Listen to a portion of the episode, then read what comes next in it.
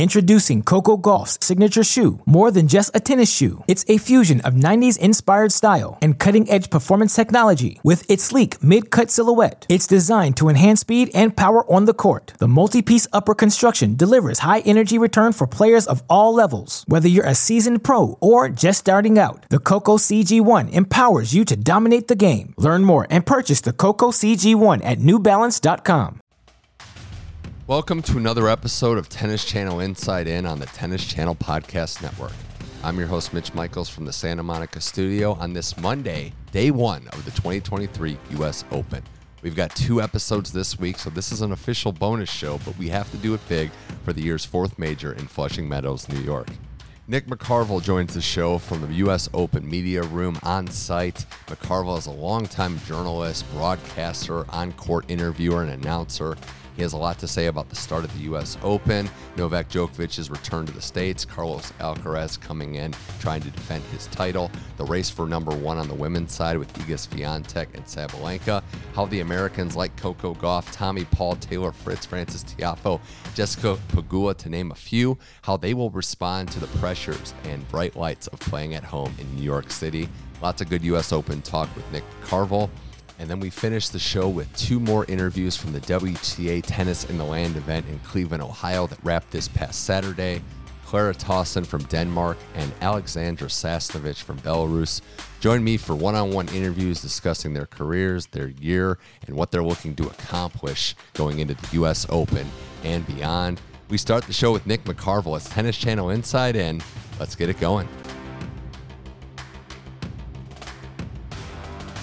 Welcome, everybody, to another episode of Tennis Channel Inside In. We're on the Tennis Channel Podcast Network. Mitch Michals from the Santa Monica studios.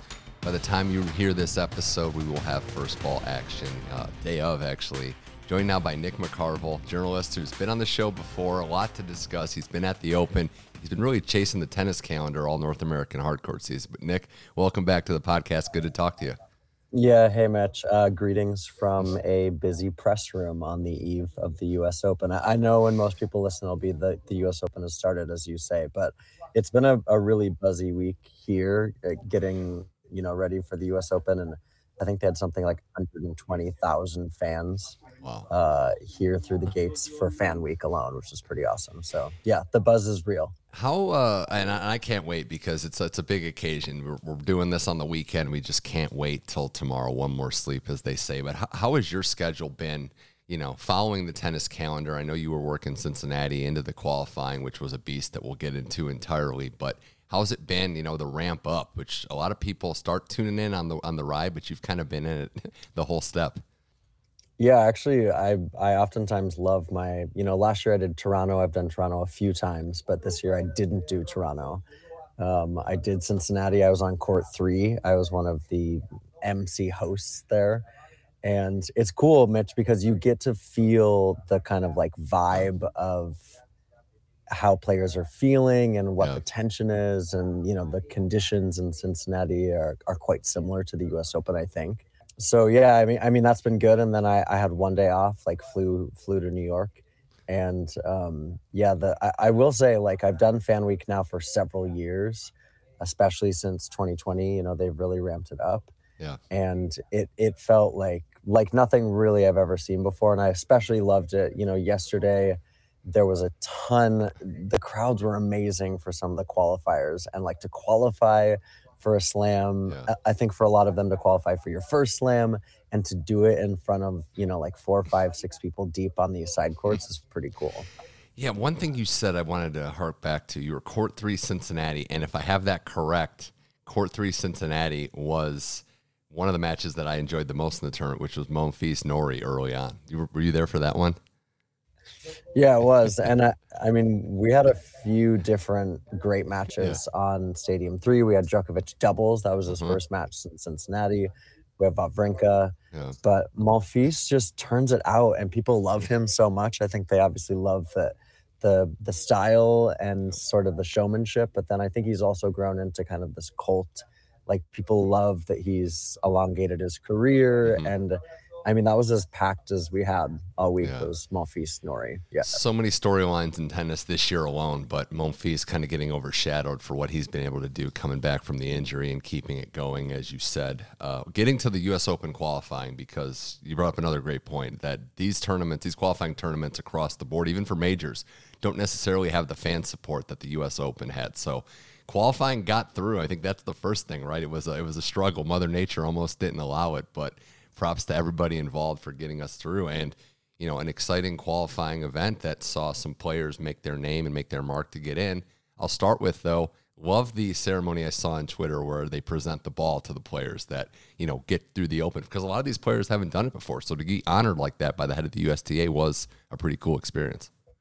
Yeah, I think um, I think the one at least that I saw was Zach Svajda, Yeah. um, which I mean he's played the U.S. Open before, so maybe not as special, but I think too like the USTA has tried to do like different things around you know obviously I'm working for them here, but you look at like the different things that these different tournaments try to do.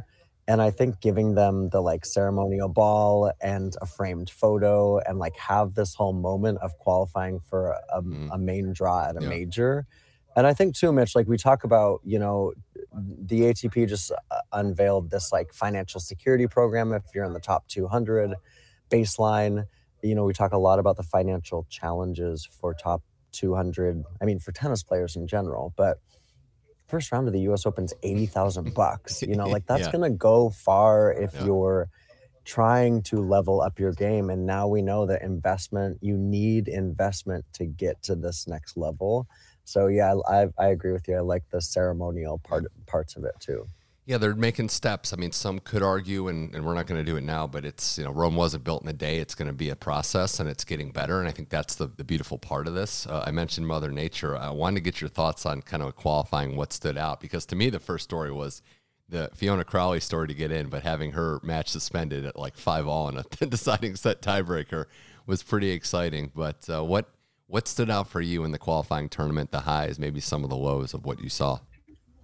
The biggest thing to me, Mitch, is that the margins are so thin, right? Like uh, I, you, like you, you just look at all these players and the talent levels that that's there. I, I did on Friday afternoon. I did the world feed, so we're bouncing all over from, you know, the end of the Timea Babos Mhm. Fiona Crawley match, and then we're going over to Tennys Sandgren, and then we're going to Hugo Gaston, and and, you know, like the Fiona Crawley thing, uh, amazing and then to see Zach Svajda, I think who's got just like such pure, beautiful ball striking. hmm But then, actually, like you say, like the heartbreak of it, like Tennys Sandgren um, was playing a, a French player uh, who I'm blanking on his name, but uh, he's up five. Mm. I think he served for the match at five three, five four in the third set, and you could just see that he completely capitulated. Mhm. You know, I, and and the pressure, and you get to these moments where that can be really tough. We were just talking about on U.S. Open Radio about uh, Borna Gojo, Goyo uh, qualifying. I I think there's a lot of. I mean, he's a beast. He looks really good. Yeah. Uh, he's got the titanium. He's got the dyed hair right now going on. Yeah. um, but I, I think, uh, yeah, the margins to me that's the biggest thing. And then I just love. I really do love that people can come for free. I said 130,000. I think that's accurate. Um, 120 hmm uh, and get up close and see. Obviously, a lot of people are going to like the the star practices, Yep. watching you know Iga, Carlos, Coco, Francis, whoever in the big stadiums. But like seeing the qualifying up close is pretty pretty cool, pretty brutal. Though because the margins are so slim in that way. Yeah, the other one that unfortunately stood out to me was Max Cressy. That was a tough loss. I think it was like a really long, heavy tiebreak late, uh, struggling, and that's how tennis is. You ride the hot hand, and there's peaks and valleys, and there's a lot of ups and downs. But we'll see now with the Open starting. I did want to mention some of the lighter stuff too. You're you're always a mainstay at the fun events, the charity events, the stars of the Open tennis was pretty exciting to see. You had some celebrity appearances. You had Alcaraz, Tiafoe out there. Iga made her appearances, just to name a few. But what was that experience like? Because not only is it uh, essentially it's very popular, but we're starting to see the crossover now. We're starting to see basketball players and entertainers really, you know, buy into the lead up to the U.S. Open. Yeah, and I think that's actually been kind of the theme of this last week is what is the crossover? You know, and there's a lot of different ones that are going on culturally with a lot of the American players. I think we're on the morning TV shows this last week. Yeah. But stars of the Open, we had a. Uh, it was cool because you know, Jimmy Butler, Miami Heat, obviously yeah. Jimmy Buckets comes and, you know, he's got 10 million Instagram followers, but he's more like a one name, a one name household name for yeah. a lot of people. You know, people know who Jimmy Butler is. And I have to say, Mitch, like we, Blair Henley and I went back into the green room and he's like fully kitted up in his ball crew outfit and he's like pumped and he's nervous and you know here's this like nba icon who's yeah. six foot eight and like you know ripped as and he's like so excited to go out on court with Carlos mm-hmm. and francis And then I think those clips obviously did really well online. They also had Sebastian Yatra, who is a global recording artist. I mean, you know, some people mm-hmm. will absolutely know who he is, other mm-hmm. people have no idea, but 30 million Instagram followers. Yeah. But they like did a whole buildup of him with Rafa and then with Carlitos. So yeah, and, and I think finding, you know, like in March I did the um I did the Desert Smash fundraiser and we had Pink come and she was so into it. Yeah. And I think it's actually the job of the sport to find these people, the Jimmy Butler, Sebastian Yatra, mm-hmm. Pink, the people that are really into it, then you can like have that yeah. cultural crossover too. I remember Pink too. She was taking photos with everybody. It wasn't just like she was coming to see the top players. She was fully invested. And uh, yeah, Jimmy Butler loves tennis. We know. I mean, why else would you go to Argentina on a break to watch Alcaraz play? I mean, it's you know he loves the game. We'll we'll see if the the ground strokes get a little better, but he's obviously got his head into it. It's been it's been fun to see the kids day stuff, especially. And I even think I saw Djokovic play a couple points with a frying pan. Yeah, was it a frying pan or a spatula? spatula it was yeah. some sort yeah. of yeah, some sort of um, kitchen kitchen utensil that is like really like Novak. I mean, mm-hmm. we knew, we already knew that he was yeah. one of the most like pure ball strikers, and you know, mm-hmm. next at the next time give him a number two pencil and he'll be fine. So have you been surprised at all, or is this what you expected that the crowds, you know, it, the matches haven't started yet, but it's been a few years since they've seen Novak, and it seems like they love him, and maybe as much or if not more than ever, given the fact that he hasn't been here. And also, he is the last of his era, the last of that generation of the big three, essentially, with Nadal and, and Federer out this year and beyond. But Novak's love and that crowd adulation, did that surprise you at all? No, I mean, yeah, I'll say um, in Cincinnati, like the one of the first nights, watched this like huge group of people walking through the grounds, and I kind of like went over there to see what was going on, and Novak was just walking to his practice court. Um, I think the crowds actually were like very supportive and mm-hmm. welcoming mm-hmm. to Novak. I noticed like a little bit of lukewarmness in New York, but it's obviously the first time he's been back in the state since the vaccine mm-hmm. mandate has been lifted and i think yeah like you say like people are have this like great respect for him being a part of the era that he is and i think we saw in cincinnati too in that final against mm-hmm. alcaraz mm-hmm. like he push he's pushing mm-hmm. himself mm-hmm. so much and mm-hmm. and maybe just starting to show it a little bit too mitch mm-hmm. like the physicality is yeah. that that's not like at times it's felt like novak is like you know not human and i felt like we were getting a little more of the like human feel from him but I yeah I, I will be curious and, and the New York crowd can be a little fickle mm-hmm. um, but uh, for the most part the the um, feedback especially in Cincinnati I haven't seen as much here in New mm-hmm. York has been has been massive for him yeah I uh, agree, and and I think that New Yorkers also remember those heartfelt moments, and it's easy to forget 2021 when he didn't get the calendar slam. He gave a pretty good speech, and, and the crowd did you know shower him with praise, maybe for the first time truly, and I think that's going to go a long way too. I think they're New Yorkers are a certain way, but they definitely remember when you show them love. Yes, yeah, yeah, I, I do agree with that, and I I think that. um yeah, I he he's here to win the slams. Like mm-hmm. that is I mean obviously he wanted to win Cincinnati. I think it I think it bolsters his chances. He and Alcaraz obviously on opposite sides of the draw. Mm-hmm. But I think that he is very clear that he's here yeah. to to win to win and I think he does kind of like being on the island of, you know, you still got Murray, you still got Wawrinka, but he is on mm-hmm. this like sort of island of elite Mm-hmm. And I think that he's enjoyed that a bit too. Absolutely. Uh, and he, he, along with Carlos Alcaraz, the two co favorites, essentially, Djokovic jockeyed in front of him with that epic win in Cincinnati. Uh, and one thing I want to say about that, and I'm interested in your perspective obviously, the tennis is amazing whenever they link up, and there's no sure things in tennis. which is why I bring up this point. I don't want to take for granted any of these matchups, regardless of where they're played. And also, we've learned in the past, right, that there's no, I mean, Federer and Nadal never played each other here. So while we're all maybe salivating for the match of Djokovic Alcaraz, there are no guarantees and there is no, you know, certainty that this will happen. So I do think anytime they play, we got to appreciate it given the age and the respective, you know, miles, especially on Djokovic. Yeah. And I feel like, I mean, Cincinnati was that opportunity. I mean, obviously it came, what, five weeks to the day after yeah. the Wimbledon final, which was an immense. Yeah.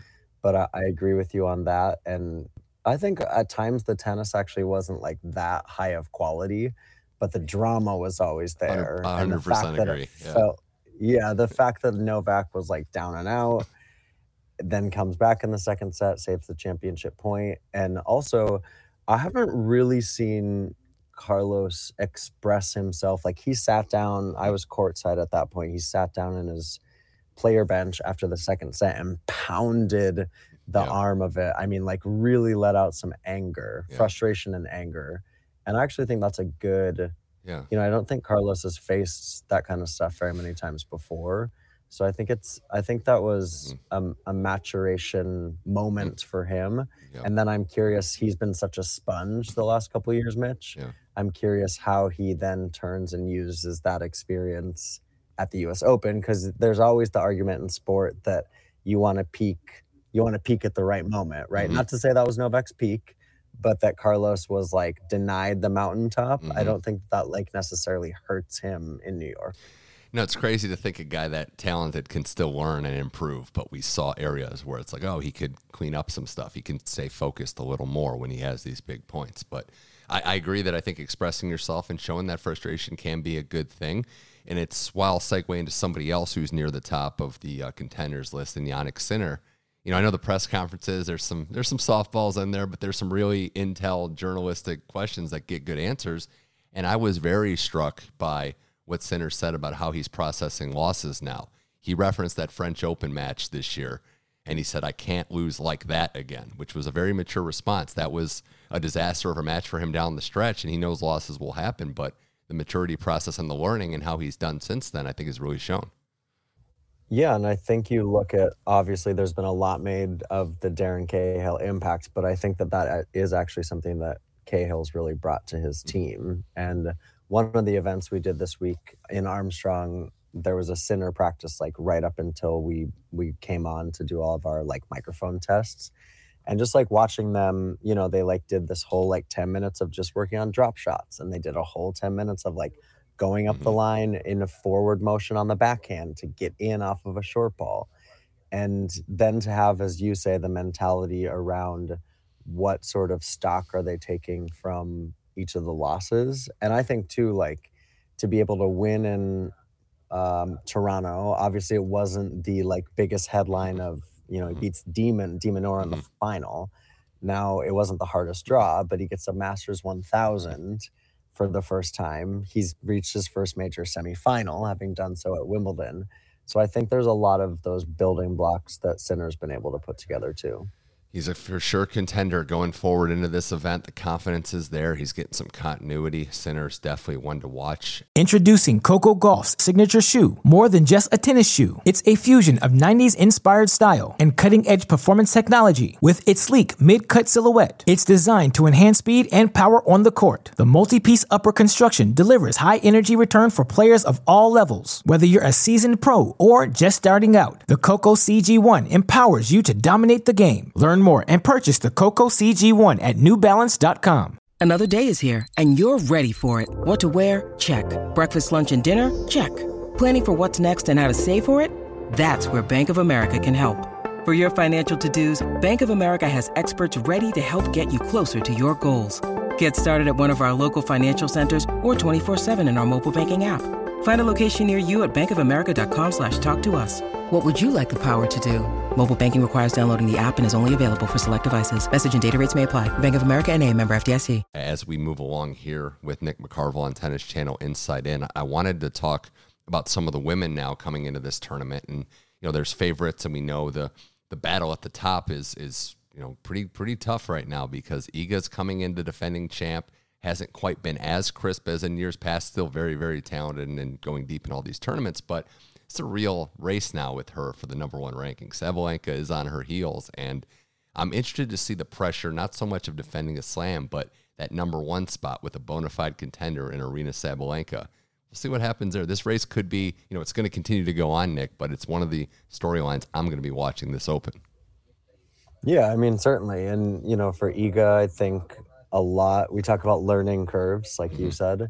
For Sinner, I mean, for Iga, I think she learned a lot from being reigning champion, defending champion at the French Open, and then was actually able to to defend that title. I think that was huge.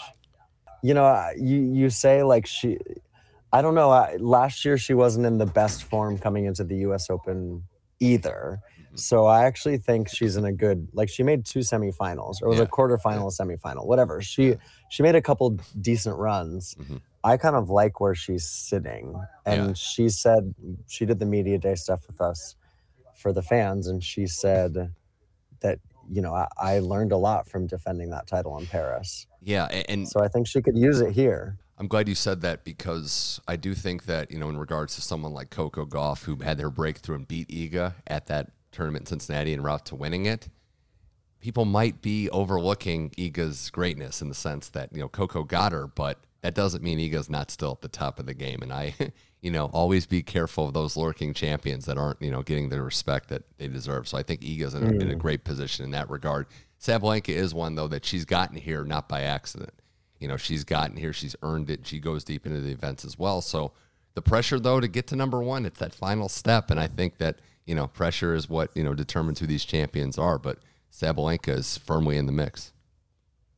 Yeah, I mean the tools are all there, right? You know, for Iga, like you say, but then also for Sabalenka. And I, I we can we can continue the theme a little bit of like having had learning from every step. And I mm-hmm. think for Sabalenka, that French Open semifinal mm. against Muchova, mm. and then the Wimbledon semifinal against Jabeur.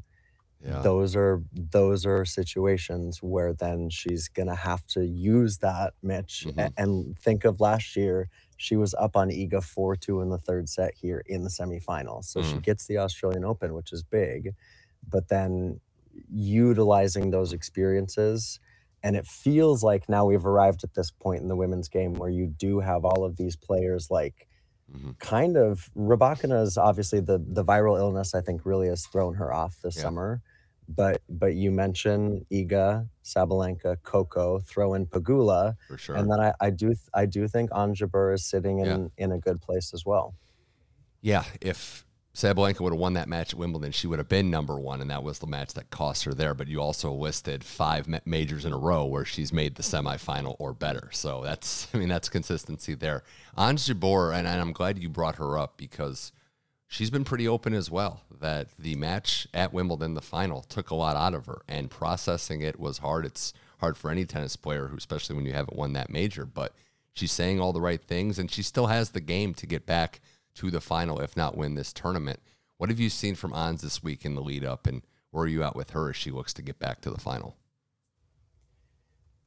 I mean, wow. You know, she's she's someone that always gives us, I think, way more than we expect her to in in when we speak with her and the insight. And I've heard from, I think a lot of people saw Break Point and the the disappointment that she faced having made the major final she did last year, Mitch. Mm-hmm. Um, I've heard that there was even more disappointment from what she faced this year and losing to Vondrousova. Um, but you know, I, I think it's going to be. We didn't mention this with Swiatek, but you know, the balls have changed. These are heavier duty balls, and so I don't know if that is going to help. I think it helps Iga if you look mm-hmm. at the game style of Iga's play. I think it actually hurts Ons a little bit. She made kind of a tongue in cheek comment of, you know, I hope I hope Iga's ha- happy.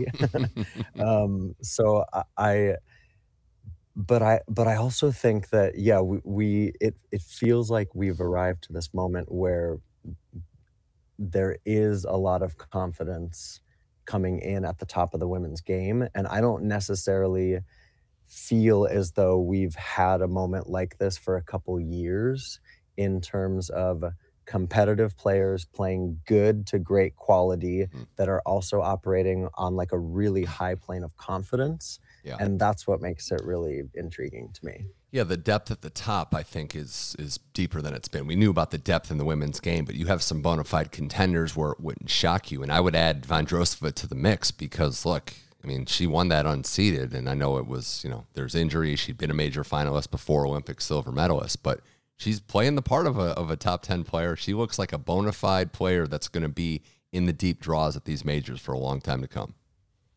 Well, and I kind of I mentioned it with Ons. The the the uh, the personality is different, Yeah. but Vondrousova walks into press room one in here Mhm. and is like so chill, and there's just I mean, it, sometimes I'm kind of like, wait, I we need more tension. Like make us make make it feel like it's more than Yeah. than we can know. But I also think that that's been the secret of. I mean, that's why she won Wimbledon, right? Is Mhm. because she walked out there and she was playing ons like she was playing her on a practice court in Prague, not center court in the Wimbledon final. And that's actually not an easy thing to do, like an execution wise, Right. in these big, big matches. Right. If you want to win Wimbledon, I think that's the key, right? Rybakina and Vondrousova. Just act like it's a regular match and keep your nerves in check. I mean, that was, you know, two years in a row. It was sensational uh, how they did that. But, you know, it'll be interesting to see at the women's game. And uh, I, I wanted to kind of just keep moving it along with some of the thoughts going into the open on both sides to kind of open it up, Nick.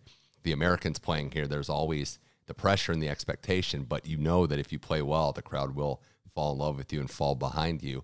Uh, on the American front, you know, starting with the guys, who's kind of got your eye in terms of who could go on a run? Tiafoe again. Paul comes in with a lot of of, of run and emotion. Eubanks looking to fill it up. Fritz, of course. Where are we at assessing the guys coming into the U.S. Open? I I really like where the guys are at, you know, and and you talk about like having to arrive on the stage, and you know this is the U.S. Open. We saw it last year with Francis, and he he arrived in the moment. He beats Rafa. He follows it up over Rublev. Um, I think for me, I was just I did another interview a little bit ago, and I, Tommy Paul is my dark horse pick, not only for for the Americans but for the men, and not to not to win the title. I mean, he could he can, but to to go deep. Um, he's in the Rublev section of the draw, or excuse me, he's in the Rune section of the draw. Rune's had that back injury, so we're not sure exactly how Holger's feeling. I really, I think him beating Alcaraz in Toronto and then playing him as closely as he did in Cincinnati, I think that has sent like ripples through the American contingent of like, oh, Tommy's like playing toe to toe with Carlos. Like that's huge. And obviously I know it's bigger over five sets, but I- I I think that I like his like mental space and where he's been with his tennis this summer a little bit more than Fritz and Tiafoe right now. I'll be very interested to see for you know Francis has Learner Tien in the first round. Fritz uh, Taylor Fritz has Stevie J, Steve Johnson. Those are those are tricky, you know, fellow Mhm. American first rounds. We saw what happened Yeah. for Taylor last year against Brandon Holt. So yeah, and then you know you look at players like Chris Eubanks, like Ben Shelton, even a guy like Mackie McDonald. You know, can they Mhm. Sebastian Korda? Can they find some momentum with a couple matches behind them? It's certainly possible. Tommy Paul is getting a lot of love. You're, you're not the only one, and I can totally see why the section of the draw certainly helps. But also, yeah, the, the matches with Alcaraz, and I know five sets is different, but he wasn't getting tired in three grueling sets, and he was staying right with him, which very few can say. To, so to follow up that second match where he nearly won again, to you know get Alcaraz's readjustment and still be there was just tremendous. He's one for sure. I think I've, I've been on record. Fritz needs his moment here. I think it could come this year, and I, I think it would happen pretty fast. And then, yeah, of course, you know, I'm a little biased, but Eubanks following up Wimbledon with a lot of hype and now seated in a major. I mean, he won his first major match ever at this tournament last year. In my quickly how times have changed. Yeah, I mean it's it's pretty insane, you know. And I think that conditions wise, the courts are the qualifying headlines are that the courts are playing Yeah. pretty quick, which we expect them to at the U.S. Open. But that's huge for the huge serve of Eubanks.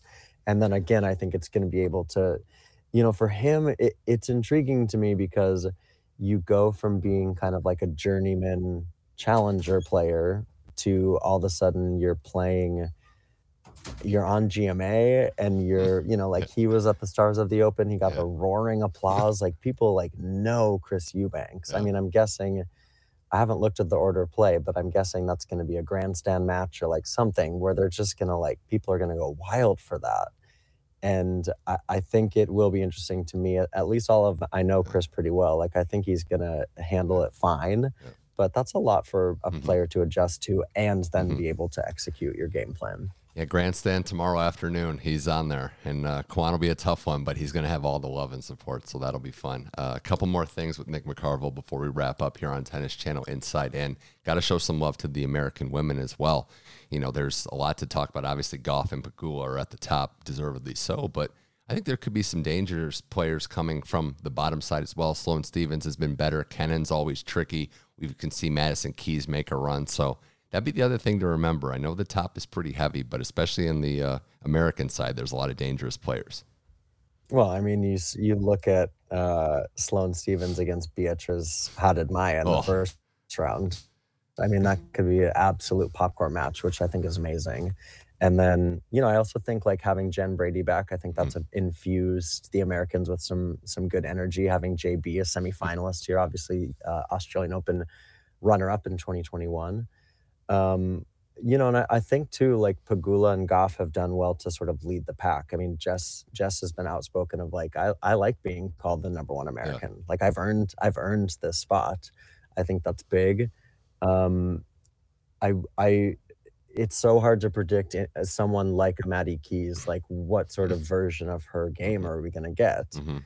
but uh, yeah, I, I I especially think someone like her or like a Sloane, if they get into week two, they're not going to be phased by by being there. And yeah, I mean, a lot of that attention has Mhm. gone to Pegula and, and Gauff, Yeah. hasn't it? So we'll we'll see how they can fare. I got to I got to throw in so she doesn't get mad at me. Danielle Collins, just okay, we, you know, she's nobody like her, but that's another player that if she gets going and isn't afraid of anyone or anything out there, could do some damage. So. Uh, there's a lot to like in that regard. Uh, and before we wrap this up, just looking at the guys and the girls, what you know matches, what players outside of the big names do you think could really do some damage here? Because I have a few. I wanted to you know see if you have any off the top before I start sharing some. Well, I think it'll be interesting to see how Muchova, you know, Muchova lost in the first round at Wimbledon, but I thought, you know, I was in Cincinnati as we talked about. I think that she, you know, played played great tennis there to get to the final. So now I'm, and I think her game actually matches up really well at the U.S. Open. Um, so I'm I'm very intrigued there. I, I I'm I'm quite intrigued by how things will play out for Tommy Paul um, this tournament overall.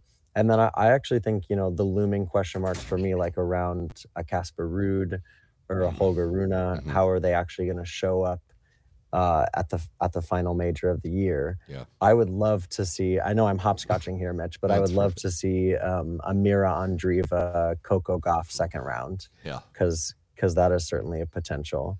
Um, Yeah. And I, I do think that Learner Tien, you know, if if he can get stuck in against Francis, um, Francis has had a, I would say Francis had a tough summer. You know, Mhm. it hasn't been a great. He loses to Wawrinka in Cincinnati the week after he lost to Raonic in in Toronto, on you know in front of packed houses. Mhm. So I think you know if if you're Learner Tien, if you're Team Tien, then you have to you have to be backing your charge. Um, And then I, I I love, you know, I was talking about Vika. Like I would I would love to see the Azarenka. Mhm. Um, tr- I would love to see a run from her, Yeah. and that that to me thematically then lends to like. Yeah. How's the Wozniacki comeback gonna go? How's the Nishikori comeback Yeah. gonna go? And then what are we gonna get from players like Wawrinka or Gael Monfils, which we were just talking about? I mean, we know that they can play so exceptionally well. Yeah. Can they do it over five sets? The conditions actually, Yeah. the forecast, Mitch, isn't too crazy the next couple weeks. So Yeah. I think that, you know, we're not going to have brutal conditions. Right. Um, yeah, that was all over the place. What do no, you it's got? perfect, It- and a lot of that I, I share. Um, you mentioned his name. I just to say first round match Milos and Tsitsipas could be something in terms of Milos coming back. His comeback, he beat Tiafoe. There is pressure there for Francis. I wanted to add a name, you know, see where we are with Ben Shelton, what his game looks like because it has been up and down, a little down at times, but you know the crowd would just be all about it if he goes on a run, which we've seen. Uh, other names, I mean, we it's funny because we said all this and I was guilty of it too, but no one's really talking about Daniil Medvedev, who's won here and made a final and just, you know, ho hum, he's the third best player in the world and kind of enjoys the working process. So he would be one to kind of see for me. And then the other name I had, you know, we haven't talked about her, but finalist as well, Leylah Fernandez, what kind of game she has here, and another pe- person that New Yorkers came to came to know and love. So yeah, the the comeback side of it, especially with the mothers on tour, that's a good avenue to consider because now it's like a competitive. You know, at first it was like a comeback, like it's great to see all of them, which it is, but now they're they're getting competitive, like they want to outdo yeah. each other, which is great to see. Yeah, yeah, yeah, yeah. I agree. Um, yeah, I'm. I'm. I asked Iga when we did the media day thing about doing the event the other day with Roger Federer, and obviously Ben Shelton was there too. And I mean, you know, Shelton's uh, part of Federer's agency, so obviously they talk a fair amount, I would imagine. But I think, you know, I, I do wonder, like, is there a little bit of like being around Roger and mm-hmm. and the week before the U.S. Open, and maybe just getting some advice and you know Ben's facing a lot of this stuff for the first time.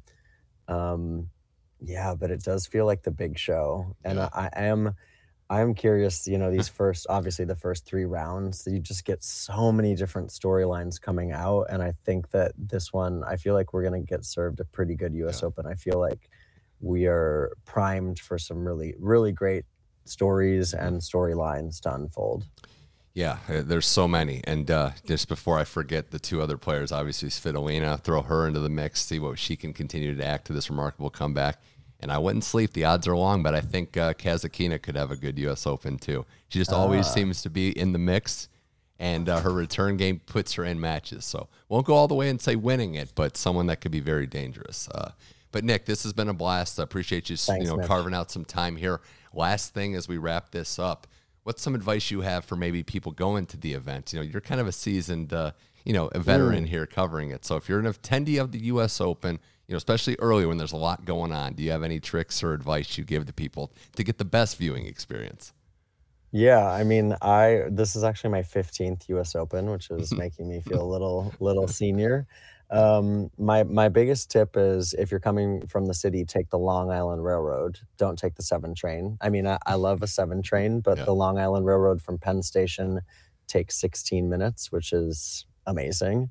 And then, I mean, uh, uh it's it's not going to be a big surprise to anyone, but like, get the app, go to the field courts, like go and like sit courtside so that you're like 10 feet away from the court and watch two players that you've never heard of or find someone you know from a country you want to support or find an american that you you know want to support and and get up close. I, I, just think that the field courts mm-hmm. are priceless. And then yeah obviously like the big stadiums are, are amazing um, and then there is, I don't know what it's called. There's the Lobster Shack. It's over by Grandstand. Go get a lobster roll. Okay. You're gonna pay like thirty bucks for it, but do it. oh, it's yeah. worth it. It's bucket yeah. list. Well, you're speaking my language yeah. too. The number one rule at these tournaments is go early when there's so many options and just really go to the outer courts and experience it. But we uh, we're delighted to have you on the podcast, an official reoccurring guest. Good luck with everything covering the tournament. I know you're going to be busy, but it's a blast to uh, to do, and it's a blast to have you on this show. So, Nick McCarvel, thanks again for coming on Tennis Channel Inside In. Thanks, Mitch. Appreciate it.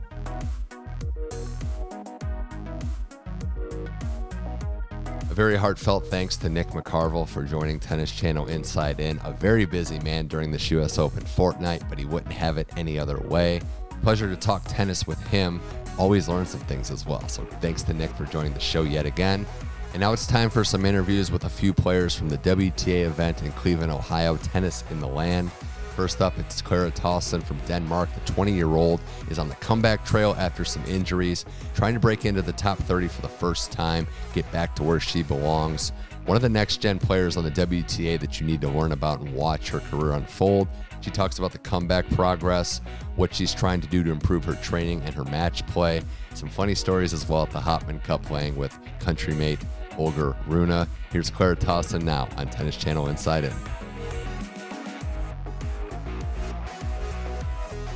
All right, now being joined here on Tennis Channel Inside In from Tennis in the Land in Cleveland by the Danish, no longer teenager. Felt like you were around as a teenager forever, but you just took out the top seed in the tournament, the top ranked player in the tournament, Clara Tauson. Clara, thanks for joining the show. Really appreciate talking to you. Starting with today's match, you took out a very good player in relatively routine form. What was the key to success, especially that second set where you just kind of ran away with it? Yeah, I don't know. Uh, today I felt really good. I was obviously just happy to be in the main draw after my loss yesterday, and uh, I was looking forward to getting a really tough match uh, before the Open because there I can meet everybody in the first round. So I was happy to just like compare my level today. But then I saw that I was I was there and I was feeling good, and uh, then I took my chances and. Um, yeah, I went with it today, and the first set was crucial, I think, for that. And yeah, then the second set was a bit easier for me. Do you feel like having lost yesterday and getting the benefit, the, the good fortune of being in the tournament, did that kind of let your guard down? It's almost like you're playing with house money, as the American phrase goes. You had the pressure completely come off. Well, yeah, I mean, even if I'd been in the main draw uh, from the beginning, I don't think I had any pressure today. I mean, she's a I don't know, 11, 12 in the world and yeah. a Grand Slam champion. So, yeah, I had no pressure today and even less coming in with yeah. losing yesterday. We knew about your serve from a long time, but the stat that jumped out was four out of six break points. And I know that's everyone's working on it, but it did seem like you're playing efficient in those big moments. Yeah, I had a, a lot of trouble yesterday with my serve, um, with the wind and the sun and everything. So I was really focused on that today, and um, yeah, that paid off. Uh, it's not every day I serve like this, unfortunately, yeah. but uh, yeah. yeah. it was a big focus point for me today, so I was super happy about that. So, getting to kind of your upbringing and certain things in tennis, I know everyone's probably wanting to know what Justine Henin and her camp was like. You picked a very good one to go to, learning from her, but I see how the similarities are translated a little bit, the aggressive nature and how you like to dictate play. What was that experience like going to her academy? Well, yeah, I was there for three years from I was 16 to 19 around this time. Uh, and yeah, I mean, uh, I was there with a coach and we were working every day there and she was watching and uh, I never, I was a little young to watch her play, but of course I saw some videos. Um, but yeah, I think we're a bit different in body types and everything. But uh, yeah, I, I, try to play my own game, and uh, yeah, of course, you take some things here and there uh, from what you see and what you hear. But uh, yeah, it was a good time for me. Do you feel like this is a moment, like a Denmark tennis moment, like you're on the you're you're one of the you know central forces because you know before Wozniacki there wasn't really much historically, and now you have yourself and Holger, who I, you've known since when you were like eight, nine, ten years old? Yeah, I mean, uh, we're definitely in a good spot right now, tennis wise. Uh, I hope some younger players are also coming up. Uh, I don't see too much, unfortunately, but uh, yeah, I think we're in a good moment. Obviously, Holger's like top five in the world now, and um, hopefully, I'll get there at yeah. some point. But uh, I've had my difficulties, so I'm focusing on myself. Yeah. But of course, I'm super happy for the whole country and for us. It seemed like you were trending there when you got up to I think 33, and then unfortunately the injuries happened. Australia 2022 is when a lot of people first really were introduced to you in the skill level. The Kontaveit match was the biggest win, obviously. Yep. But you pushed the, the finalist, Danielle Collins, to three tight sets. I know it's hard to, in the moment, appreciate that because it's a tough loss. But it had to feel a little better when she just started knocking off top seed after top seed all the way to the final. Yeah, I mean, of course, you can put it uh, both ways. It could have been you, and then it's yeah, her. Uh, uh, but yeah, of course, uh, I've always been very comfortable in Australian Open from my junior time as well. But um, yeah, I think really that tournament is special for me, and I played some really good tennis there, and I'm trying to get back to that level after all my injuries and uh, I think I saw a bit of it today. oh yeah. Well, I wanted uh, one thing too when you were talking about Denmark, and you were in the Hopman Cup. And I saw that photo, and I wanted to get you to clarify. Did you sign a kid's face in post match? yeah, I did. Uh, he asked me to sign it. I wasn't too sure about that, yeah. but uh, his mom was very adamant that I like, signed no, it. Sign it yeah. So uh, yeah, I, I, I, did that. It was a first for me. okay, hey, well the, the fandom's there. I mean, it's it's an interesting request, but you know, a woman of the people. Yeah, I tried to be. yeah, yeah. Um, you know, and, and the last thing on, on Holger and your friendship, I just want to know because your ping pong game, that was like the stuff. We had coworkers that were like, there are serious ping pong players out there, so beware. Was that another hobby of yours your whole life? Well, I think as a tennis player, if you can't play ping pong, oh, you need okay. to you need to do a little. Uh, I never really play, but yeah, when when we're together at tournaments and we see a table, we we try to play. Especially over here in America, they have a lot of fun games that we play together when okay. we're in the same spots. Okay. But uh, yeah, it's something I've done since I was young and just had fun with. it. that's no, that's an interesting thing uh, for sure. And just kind of coming back from the injury and everything that you've had to deal with did you want to take a very specific approach to when you would come back? Because that's a hot button issue. Players, are they coming back too soon? When is enough? What was your approach to coming back from an injury? Well, it was my first uh, big injury, so of course I was the player who wanted to get back too soon, and uh, I did a couple of times, but it was never really working for me. So in the end, I I took my time, and then when I came back, I really I was there and I was feeling good, and then mm-hmm. I did something with my foot, but that's another story. But off the record. But yeah, uh, yeah but like um, I think I I learned a lot from that experience. It was okay. my first real injury, and of course a back injury is never really yeah. a nice one because you can't do anything at all. Um, but yeah, I think for the future, I mean, I'm a, an athlete, so I'm gonna get injured yeah. again, that's for sure. But um, yeah, I know a lot more about my body now and okay. how I'm gonna feel. Well, in that same vein, I know you know you're still super young. Some would not me call you still a child, but you're you know 20 now. Have you had to adjust your training as you become a pro and play more grueling matches and more tennis? Well, yeah, you need to prepare your body. This is an insane sport compared to like how many tournaments we play, how many weeks we play, and we have zero breaks. So mm-hmm. You have to really, you have to get your breaks. You have to make your breaks, even though we, there's a tournament every week, and. Uh, that's something I'm still struggling with a bit because you want to play, you want to play, you want to get points, you want to yeah. win matches, but like you you have to take care of yourself and I'm trying to do that yeah. the best as possible but yeah you have to train an insane amount of hours just to be yeah. ready for this how do you find confidence in like the process because obviously tennis there's only one winner every week are you looking at specific parts of your game like if i show improvement here it can be a good week even if i didn't you know go super deep well, I mean, yeah, as you said, I'm still young, even though I don't yeah. feel like it. Um, yeah. I I try to take every positive I can, and I'm still, even though it's been a some months now that I've been injury free, I'm still I'm still trying to get back at my real level, and yeah, I think every week I can take a positive, mhm. even though I don't win the tournament. I'm yeah. still happy about some progress I'm, I'm making, and yeah, I'm just happy to be able to play. Yeah, I know that ranking is an important factor. You were at 33, but we know the level, and that, that's kind of a gift and a curse, right? When someone says you have all this potential, which clearly you you fit the bill there, but you have to still get to the ranking marks and check off those boxes. Yeah, I mean, of course, the ranking is an important thing in tennis. Uh, I'm top 100 now. That's that's nice, but uh, that's not where I want to be. Um, just in the lower lower part of the hundreds. But uh, yeah, I'm. I mean, with the like last couple of years yeah. I have I've had, I'm just happy to be in a main draw of a slam without having to the, yeah. do the qualies. And um, yeah, I'm uh, of course I'm chasing a better ranking, but yeah. first of all I'm chasing a better level day by day by day. When you need mealtime inspiration, it's worth shopping Kroger, where you'll find over 30,000 mouthwatering choices that excite your inner foodie. And no matter what tasty choice you make, you'll enjoy our everyday low prices, plus extra ways to save, like digital coupons worth over $600 each week. You can also save up to $1 off per gallon at the pump with fuel points. More savings and more inspiring flavors make shopping Kroger worth it every time. Kroger, fresh for everyone. Fuel restrictions apply. Well, I mean, the level has been there in your generation too. I think that stood out. Most people don't realize you beat Emma Raducanu before, literally right before that U.S. Open run, and it seems like you're one of the names that maybe people are starting to remember more in that generation. this new era of WTA player, your peers, it's a pretty high level, and I think it's going to raise everybody's game.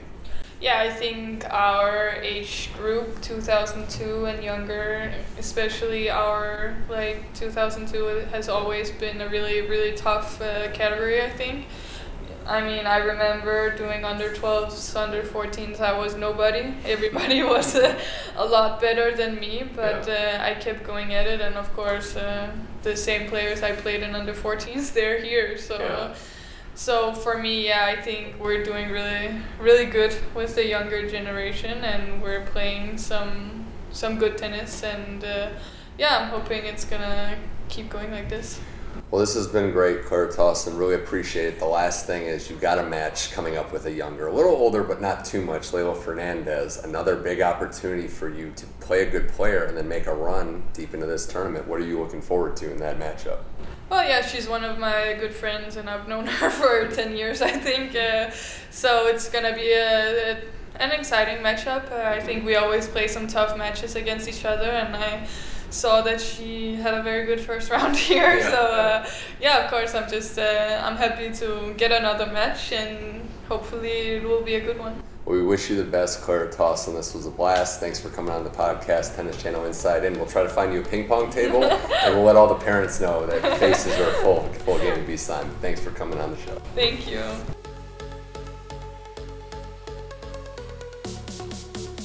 And we finished this week's show with another interview with the WTA player, Aliaksandra Sasnovich. Sasnovich has been on tour for quite some time, still searching for that first title. But she sat down after a win at the WTA event in Cleveland, Tennis in the Land, to discuss her career path, why she chose tennis over another sport that might surprise you, and what she's hoping to accomplish this year and beyond. Aliaksandra Sasnovich now on Tennis Channel Inside In.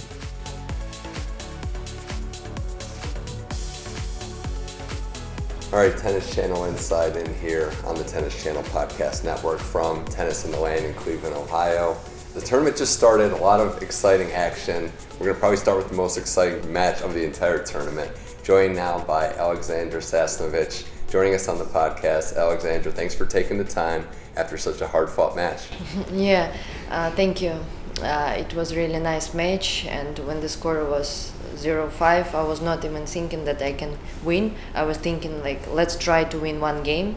So I was already in New York, I think. Yeah, yeah. But I remember that I didn't book the hotel. Not so yet. mm, please, one more game, Yeah. one more game. Yeah, just stay in the match and try your best. And in the end, it's. But honestly, um, my concentration level wasn't at my best. So Okay. But finding a way, and we can see that at all levels, like top of the top, every tour in tennis is such an ultimate sport where it's survival of the fittest, but also it's problem solving. So I think in what I saw from the 5 part was you just took it one point at a time and found a way. Yeah, but before I was negative, you know, and it's not so nice. You have to be positive, you mm-hmm. know, and yeah, I have to work on it. Okay, well, it started in the right direction, so there's some baby steps there. There's some stuff I wanted to get to with you, and, and I, don't, I don't know if you remember this match because you're a pro player, you play all the time. First time I ever saw you play in person was at Indian Wells five years ago against Wozniacki. And it was one of the more brutal conditioned days. It was hot, it was, you know, Palm Springs. And you two, the styles, how they matched up, it was just a war of attrition, and you found a way to outlast her and I've followed your career since then kind of closely, and that's kind of what the vibe I've got from you is that you find a way to fight through, even on days like today where it might not be your best. You're gonna stay in it, and I think that is a testament to your conditioning more than anything. Mm, yeah, you you mean the match in Indian Wells? Wells, yeah. Yeah, I remember this match I played against Wozniacki. Yeah, but I think I played a little bit stupid, you know, because um, she likes to run all the balls back, and I play just boom, boom, boom, boom. Yeah. You know, and sometimes, uh, you know, sometimes it works, but the, but with the players like Wozniacki, Yeah, you have to be more smarter. yeah. Um, yeah. Do you find yourself out there frustrating players? Because I, I do think that they might not enjoy playing against you. You give them more variety than certain players. You sense that too. Um, when I'm totally concentrated on the match and on the opponent, I honestly I, I don't want to play against myself. No, no, yeah, there you go. because yeah, I have a kick serve that the girls didn't like it. No. Sometimes I can mix it. I have a flat backhand. I have a spin forehand. So when I'm good in my mind, Mm-hmm. so I can be dangerous. yeah, I, I, we've seen that before, and you've had a chance to play against some of the very best. I know the match against Serena at Wimbledon. There was a lot going on. It was unfortunate how it ended, but that. If you could just walk me through what it's like, you have to be the other side of that story, and you played your part. You were able to advance. What was it like going through that from the side where maybe everybody's not on your side? Um, honestly, I was uh, really happy that I play that I have a chance to play against uh, second sister, like I, because I play already against Venus and I Yeah. wanted to play against Serena, so I was happy, and I really love to play on the big arenas. I'm I was like you know, I was going on the court and I was. It was one of these days that you know you're gonna do yourself Yeah. uh, you're gonna do everything that you can that you're gonna fight you have um, good energy inside Right. you and um, the people the atmosphere you play Yeah. against Serena so you- you knew that I knew that I'm gonna play well No, that's interesting. I was uh, Yeah. ready to play, uh, Yeah. and I was like, um, how to say, my energy level was um, most, I think, on ninety percent. So, and probably she felt it. I don't know because when you play against opponents, you feel, you feel each other.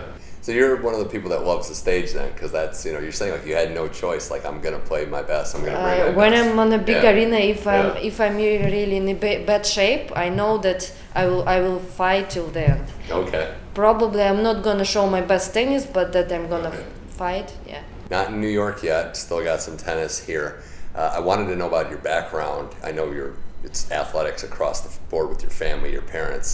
Dad hockey, mom basketball. Why were you tennis? And, and later than most. I saw it was like 9, 10 when you first really started to play. What was it about tennis? Um, yeah, I started to play at nine before I did taekwondo. So I was okay. uh, sportive. I want to to try uh, since like 20 years past. I want to. I, I really loved it. So Okay. I was I choose between taekwondo and tennis. Okay. And then one day my dad. Um, he has a friend and his child was playing tennis Mm-hmm. my dad was playing uh, tennis like amateur he was top 60 in the world Okay. 45 plus i think or 40 plus uh, so he played really well he had a kick serve Okay. as well you go. like That's where it me yeah but his was better Oh. um, yeah, and he he asked me if I want to play, but he didn't want me to be professional tennis player. Just for yourself, just enjoy, you know, because um, I had a good life. I enjoy my young ages. I have life till thirteen. So I went to school uh, Yeah. every day from nine o'clock in the morning till nine o'clock till the evening. I was with the kids outside, not just an iPad, because at that time we didn't have it No. we just run we just have fun so i was sportive girl and Yeah. i really enjoy that time Well, a couple couple things. One, we'll make sure the rest of the tour knows Taekwondo to kind of not get on your bad side there with how how you are to defend yourself. But you're speaking to you know maybe not the young generation. It'd be good if they heard that it's better to get outside and be normal. Do you think that might not to get too deep, but that kept you in tennis, in enjoying tennis, that you didn't just burn out early, that you had a social life? Mm, i think yes because even now i try to sometimes okay i play the tournament yeah? Um, i finished my match so now i'm not thinking about tennis. I'm thinking that i go for example for shopping or anna danilina she has birthday yesterday so we're gonna go to celebrate you know? I can uh, how to say Yeah. fast um, Fast. You turn it on. I turn it off. on very Yeah. fast. Yeah. So I try to enjoy life because uh, I cannot concentrate just on tennis. I'm not this kind of. I have to eat chicken with rice. I have to be like hundred percent professional. It's not about me. I want Yeah. to enjoy the life. You want a good meal and maybe some. some Not just out. burgers. Yeah. Yeah. I, I'm not eating. I don't like, but to enjoy, to eat a little bit of chocolate, to eat uh, like to to to live, Okay. to enjoy because life is too short and when leave, when to leave. we got some recommendations. We can get you for some chocolate in town here too. But that's that's very you know impactful stuff saying that. I know you've said in the past that you love playing on indoor hard courts. Is outdoor growing on you? Because you've started to have some success in recent years made the final here the comeback today or is it still just indoors your favorite surface? Mm, honestly, I'm not thinking about this. I, I like to play everywhere. Even before clay court, I hated, but in the Roland Garros, I passed four rounds or three Yeah. rounds. I was in the fourth round, yeah, I lost. But mm, I really enjoy to play everywhere. If I'm in a good mood, Yeah. it's most important. So because I think I can play everywhere good, uh, it's because of of you, Yeah. how you feel, happy you are or not happy, have you pro- problems in your life or not. Yeah. So you have don't have problem, I can show Yeah. really good tennis. I think so, not just indoor. Oh, for sure. Uh, are, are you still feeling pretty fresh and spry? I know, you know, 29's, you know, not what it used to be, and it seems like a lot of your best tennis is ahead of you. How are you feeling? Because you've been, you know, a pro for so long and still. Yeah, when I went to uh, one cos- cosmetology, Okay. he to- she told me that I looked like 35. And I was so mad on her. I was laying in Yeah, the, who's that? We don't- we don't need to talk to that person, Okay, yeah. yeah. Now I'm 29. yeah. Yeah. yeah, and what? No, just like how you're feeling Uh, going how I feel? forward. Yeah. Um, I feel just more experience. I have a good body. Um, I feel my body very well. Uh, I don't have too many injuries. Yeah. It's pretty much a Um, wood table. Yeah. No, yeah, no injuries. or here. Or here, yeah. no injuries. Uh, so I don't have uh, big problems like other players with the health. Yeah. There it is. Yeah. Um, I feel fresh. Are you I you- feel, I feel s- I feel like on 25. Yeah. Hey, that that's that's it. And here I'm really young, you know. I'm sometimes I'm like uh, my coach and other people who are around me. Oh, Sasha, oh my God, you're thinking like this. You're still oh no. hey, that's going to help you in the long run. You're still fresh and loving the game. Um, are you looking forward to? It seems like you've managed your schedule pretty well. You play when you're feeling up for it, and you aren't going to rush back from anything when there's a little discomfort. Are you still looking ahead to this U.S. Open and then beyond it in the fall? Um, I'm just thinking uh, I'm gonna go today for shopping. Yeah. That's it. I'm not thinking about uh, US Open or some other stuff. I don't have even. I didn't book the hotel in New York. Uh, uh, honestly, mm, we didn't play in China for two years, and it's the best prize money we have in Beijing. So. You're Uh, excited. well, I'm, I'm like excited yeah. to go to China Yeah. because two years ago I didn't like to, to be there. I didn't like the food because Okay. I like Italian food. Oh, Um, okay. all uh, different mentality. So I think most of the players they prefer to play in Europe or Mm-hmm. US. Well, I tried to recommend some Italian last year in town to one of the Italians. It didn't go well. But there is good Italian food here, but it's not like from. Italy. In right now, we're in I Cleveland see. where we're at. But yeah, I know. Um, looking forward, just as we wrap this up, Aliaksandra Sasnovich, this has been uh, a pleasure talking to you going forward. As we kind of gear towards a little bit of the lighter stuff, who are some of your friends and what's the camaraderie like in the locker room? Who are some of your girls that you get along with the best? Um, Anna Danilina, Okay, yeah. she's a doubles player. Ekaterina Alexandrova, Yeah, um, Lidziya Marozava. okay. That's it. Yeah, that's it. You got a strong Um, click. but those they're not my how to say friends. Okay. Mm, they're just the colleagues. I don't believe in friends in tennis. Oh, okay. Um, I try to be nice to everyone. I try to think nice about Mm-hmm. the people, but uh, the close people is just my family, and uh, one girl. She's not from sport. Okay. Um, yeah, because I'm close person and I don't believe too much Yeah. people. So Okay. Well, tight circle makes I'm sense. tight on this. This, part. yeah. Uh, You know, because I think American players they're like open all the time. They're they're different. hmm I don't know why. Probably if I'm not gonna be like like Yeah. this, it's not gonna be me. Okay. So and um, a lot of people telling me, the coaches, my parents, that I need to talk uh, to talk more to make friends. But I feel good, you know. Yeah. I, I have people around me. They're nice to me. I'm nice to them, and I'm, I'm. It's too much, you know. Well, hey, it's competition at the end of the day. Yeah. People sometimes forget that. Um, Yeah. Best of luck in this tournament. You made the final last year. You're very close to that first tournament title. And the vibes are pretty strong here, so we'll see. I mean, a great run last year. We'll see how it goes. And I will do my best. I hope you're. I hope you're uh, enjoying the season, enjoying the time here at Tennis in the Land. Aliaksandra Sasnovich, thanks so much for joining Tennis Channel Inside In. Thank you very much. Huge thanks to every guest on this week's show Nick McCarvel, Clara Tauson, and Aliaksandra Sasnovich. Tennis Channel Inside In is a proud member of the Tennis Channel Podcast Network. Just go to tennis.com slash podcast to listen to this show as well as our outstanding catalog of other shows.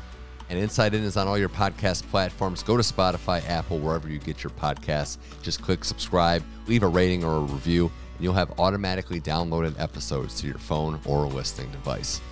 Tennis Channel Inside In is available twice a week for the U.S. Open. Double the content, double the fun with the year's final major taking place in New York City. We can't wait to bring you more from the game's best and brightest faces, whether that's players, analysts, journalists, you name it.